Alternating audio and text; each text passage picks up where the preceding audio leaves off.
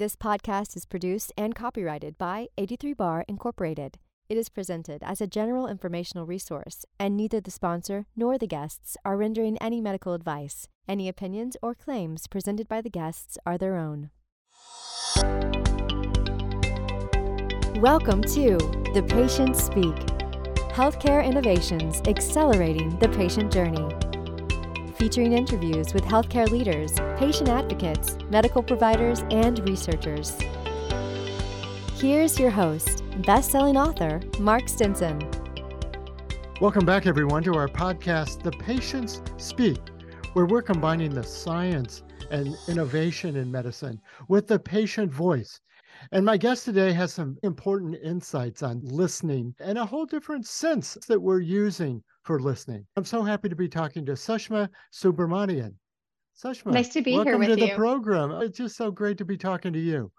And Sushma is not only a science and healthcare journalist, she's also a professor of journalism at the University of Mary Washington. Her work has been featured in Slate, Atlantic, Elle, Scientific American, Discover, and many others. And she's the author of a terrific book called How to Feel: The Science and Meaning of Touch.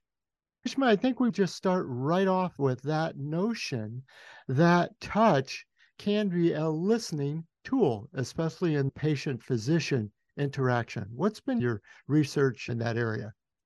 There have been a lot of changes in the just the historical course of medicine that has made touch a less valued sense over time. So historians will often talk about this sensory shift that took place in the sixteenth and seventeenth centuries, mostly because of the influence of Protestantism, where just the world started to feel differently, right? So in terms of medicine, what happened is you had these early medical practitioners who cared so much about the senses. And for them, touch was the most important one. Like if you're thinking about very traditional healing practices, like in ancient Greece, there were these key tactile properties of the body, heat, cold, wetness, and dryness, and keeping them in balance was what helped to keep people healthy. And with these changes, which in some ways improvements to having more kind of objective science deciding how to treat patients. There was also this like kind of moralistic belief that sensory pleasure, something that was very important to medicine before, could corrupt your morals. It just became more important to kind of uh, be more objective, scan the body from a distance and observe a patient that way, and use touch less. And you've seen that over time, medicine has changed to become even less tactile since then. We're not just like scanning with the eyes, but actually using more body, like technology, body scans, really increasing that distance from patients. I think what's missing is that feeling that patients had of this close relationship with the doctor that was so comforting in the past. So even as there have been improvements, there's something missing in the patient experience because of this trend. Yes. And it's so interesting you use this word comforting and reassuring and that sort of closeness. We talk to so many patients and patient advocates on this program, and often they talk about the conflict that even the doctor feels about having to fill out the forms and do the medical records right in front of them, that often they don't even feel eye contact, let alone physical touch. How do you think that affects communications? Thinking now of touch as a communication tool. I think that is probably behind the reason that many patients say that they don't feel seen by their doctor, don't feel seen, don't feel heard, because these appointments do end up being rushed. The actual relationship that forms between the doctor and the patient becomes more perfunctory in that way. And so what's happened is that because touch isn't so central to the doctor-patient relationship, people do develop, I guess, a, a closer relationship with their nurses, for instance, because we outsourced the tactile part of it to nurses. But I mean, in mainstream medicine, even the way that nurses touch patients is often perfunctory. So even outside of that, we see the growth of this of the wellness industry. That, in many ways, has helped people find that feeling of care and comfort that you were talking about that maybe they don't experience in traditional medicine. But the problem with that, of course, is that who has access? Not everybody. Not everybody. And not, yes. Not only is it a function of money, right? Whether you can access the wellness industry, but also a lot of cultural assumptions of, you know, who would go to, say, a wellness retreat, right? Probably that's more acceptable for women culturally. And I think for marginalized groups, that's all it is. It's also less accessible to them. And you're, you're raising an interesting point about maybe some of these complementary treatments, osteopathic uh, adjustments, chiropractic, acupuncture, th- things like this that do have a physical touch component. Right. We do see that as touch has become more sidelined in traditional medicine, we have these specialties in which touch is more important popping up. But then you have to question, what if we just incorporated more sensory practices in traditional medicine? Would there be that necessary separation then? And I just look at the a hospital room, right? It's absolutely not a tactile place. It's totally sterile. There's no color, right? And I don't think there's much attention paid to comfort of the surroundings. So what if there was a way, in just small ways, to incorporate that kind of sensory thinking to Western medicine environment? In a recent episode, we talked with Doctor V, who is a medical director at Cedar Sinai, but one of his interests was palliative care. And in that area, he did find a comforting holding of the hand, a hand on the shoulder, something like that did have very powerful effects. And you're talking about incorporating some of these simple ways into the day-to-day interaction. I think so. I think it's especially important in cases where there is no kind of quick fix. So palliative care, you can obviously see why those patients would want to be comforted above all, because the treatment is less possible for them. But I'm also thinking many other chronic health conditions where perhaps living with the problem is part of just a patient's reality. Incorporating more of that kind of sensory thinking into their treatment would be helpful. So I'm thinking like chronic pain patients, right, would benefit from that. We'll continue Mark's interview with today's guest in just a moment. Our sponsor, eighty-three bar, offers proven patient recruitment solutions for medical product launches and clinical trials. The team at eighty-three bar can help you achieve better patient outcomes. Find client success stories and market reports, along with resources like videos and publications, all on their website, eighty-three bar dot com. Very good. Let's talk about another element of the book, and that is the science and some of these terrific haptic technologies that are improving many patients' ability to enjoy their sense of touch. Tell us about some of the advancements happening in that area that you found. Yeah, so many of these changes are still in their infancy, so you can see them in research labs and not yet in, in the technology that patients use. But one case where the science is pretty well developed is in, for amputees, giving them prosthetic limbs that can actually sense feeling. And I think that for, say, insurance companies trying to decide whether such a technology would be useful, right, for a patient, I think they're trying to make sure that it can help them maybe ret- like the such a device would help them return to work faster or make them more capable at work. But these patients actually have a much deeper reaction to regaining touch than just that. So I watched research being done on a man named Igor Spetta in Cleveland, and he was doing or he was using a touch-enabled prosthetic, and it's not like it improved his function so greatly. It helped with small things, like he could pick cherries off of stems without looking more easily. With without the touch, he would have to look very carefully to make sure he was doing it right. But what, and so I guess there was a little bit of improvement in terms of just doing tactile motions without as much thought, as much careful thought, or without vision. But for him, really, like having the sense of touch helped him embody himself. So he actually felt like this arm that he was missing was a part of him again when he had the prosthetic limb, even if it's like a very primitive sense of touch. And if you think about the kind of person, like for him, being able to use his hands, he'd always worked with heavy machinery. It helped him to regain a sense of himself more deeply that, that I think isn't as easy to measure, right, in a research study, but was very profound for him. Yes. It is interesting that you say about the sort of combination or overlap between our senses, that the touch helps us listen and feel better. And uh, we also talked with a guest who talked about the sense of smell and the sense of taste and all of these things that work together to embody our full sensory, maybe. And the sense of touch and vision are especially correlated, right? Because if you think of someone who has lost vision, they use touch to replace it. And I guess if you don't have touch, Igor Spetta, who I was just talking about, then you replace that with vision. So they go very much hand in hand, these two senses. And they're also really important for helping us develop our sense of self and embodiment. So like, how do you really recognize your body day to day, just the feeling of living within your own skin, while you like feel your body's movement at the same time that you witness your body moving through space, right? Those two senses being li- being aligned is very important for us. And you mentioned so many of these new technologies are still in trials and research.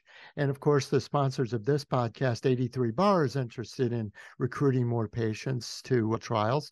And really, like you were talking about, access to really mainstream technologies and making these more mainstream. What was your sense in your research about patients' interest and receptivity to being involved in this kind of clinical research?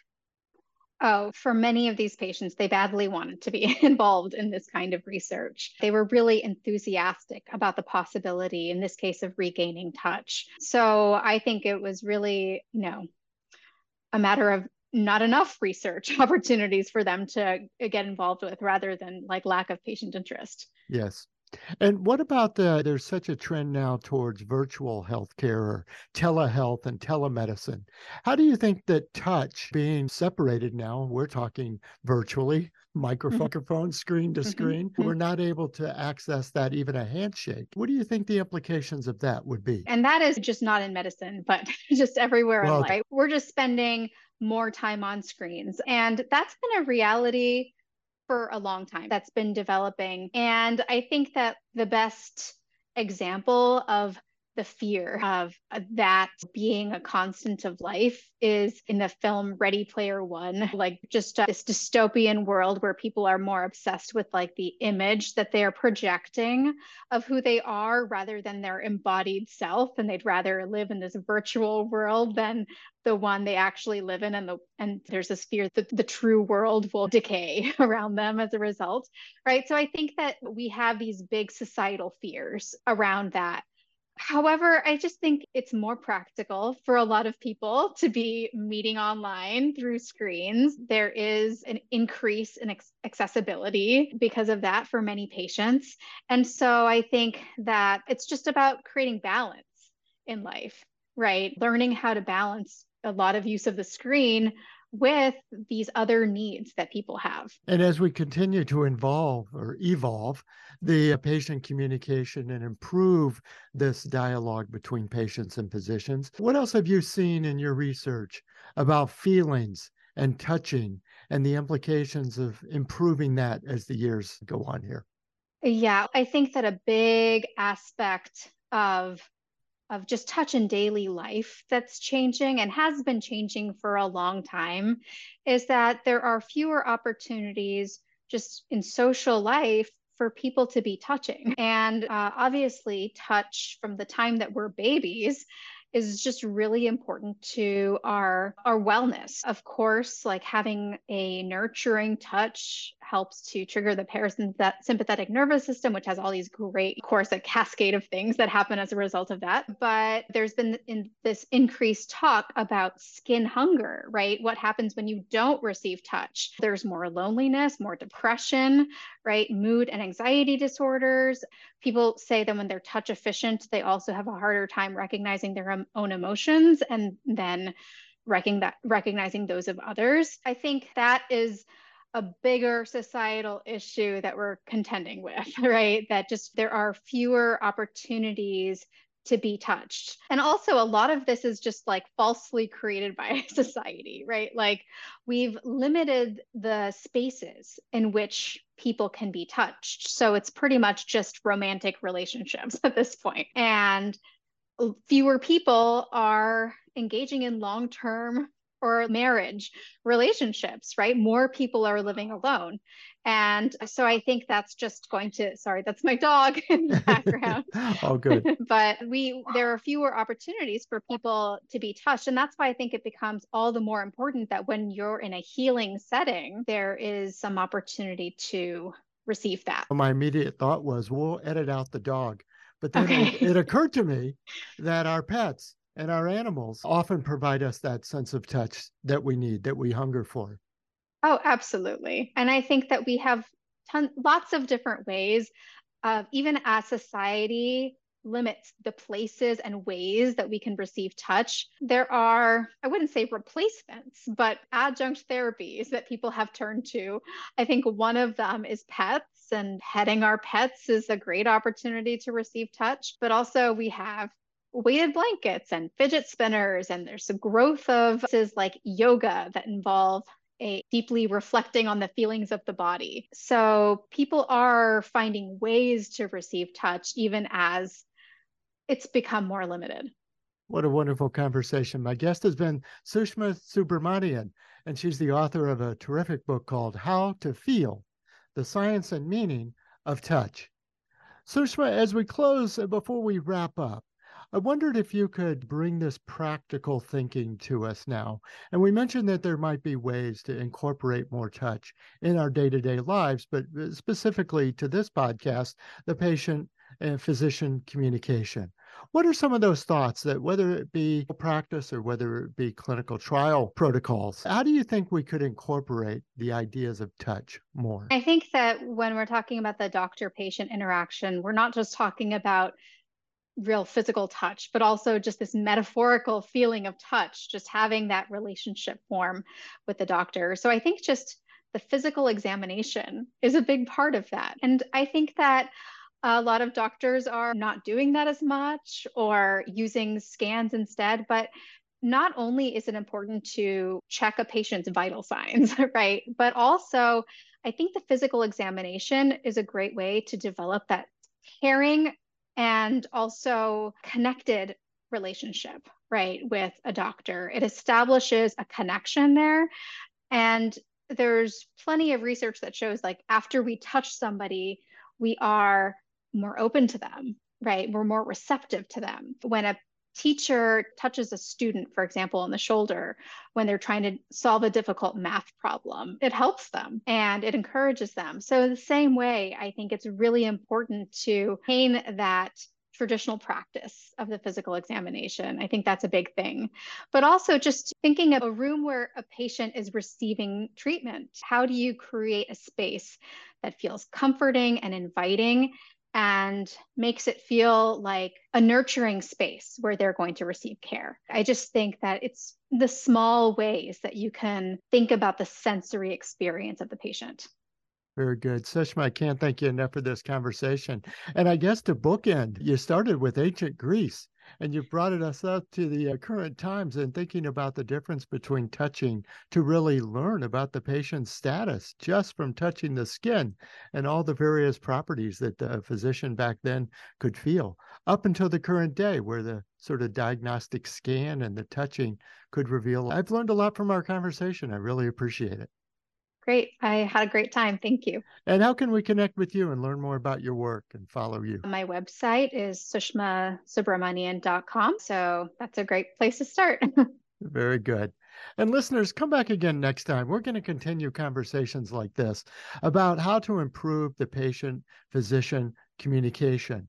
But also, as we've heard today, that communication can lead to greater confidence and trust between the patient and the physician, which who knows what ripple effects that might have on not only their treatment and their compliance with their treatment, but their overall sense of well-being. And that's what this podcast is all about, trying to accelerate the journey from diagnostic all the way to the sense of wellness for patients. I'm Mark Stenson. Join us again next time where we'll talk to another healthcare leader about what we need to hear when the patients speak. Thanks for listening to The Patients Speak, Healthcare Innovations Accelerating the Patient Journey with Mark Stinson, presented by eighty-three Bar, supporting well-informed, confident, and decision-ready healthcare consumers. Learn more about their patient activation platform at eighty-three bar dot com. You can listen to our show on any of your favorite podcast apps. Subscribe now so you won't miss an episode of The Patients Speak.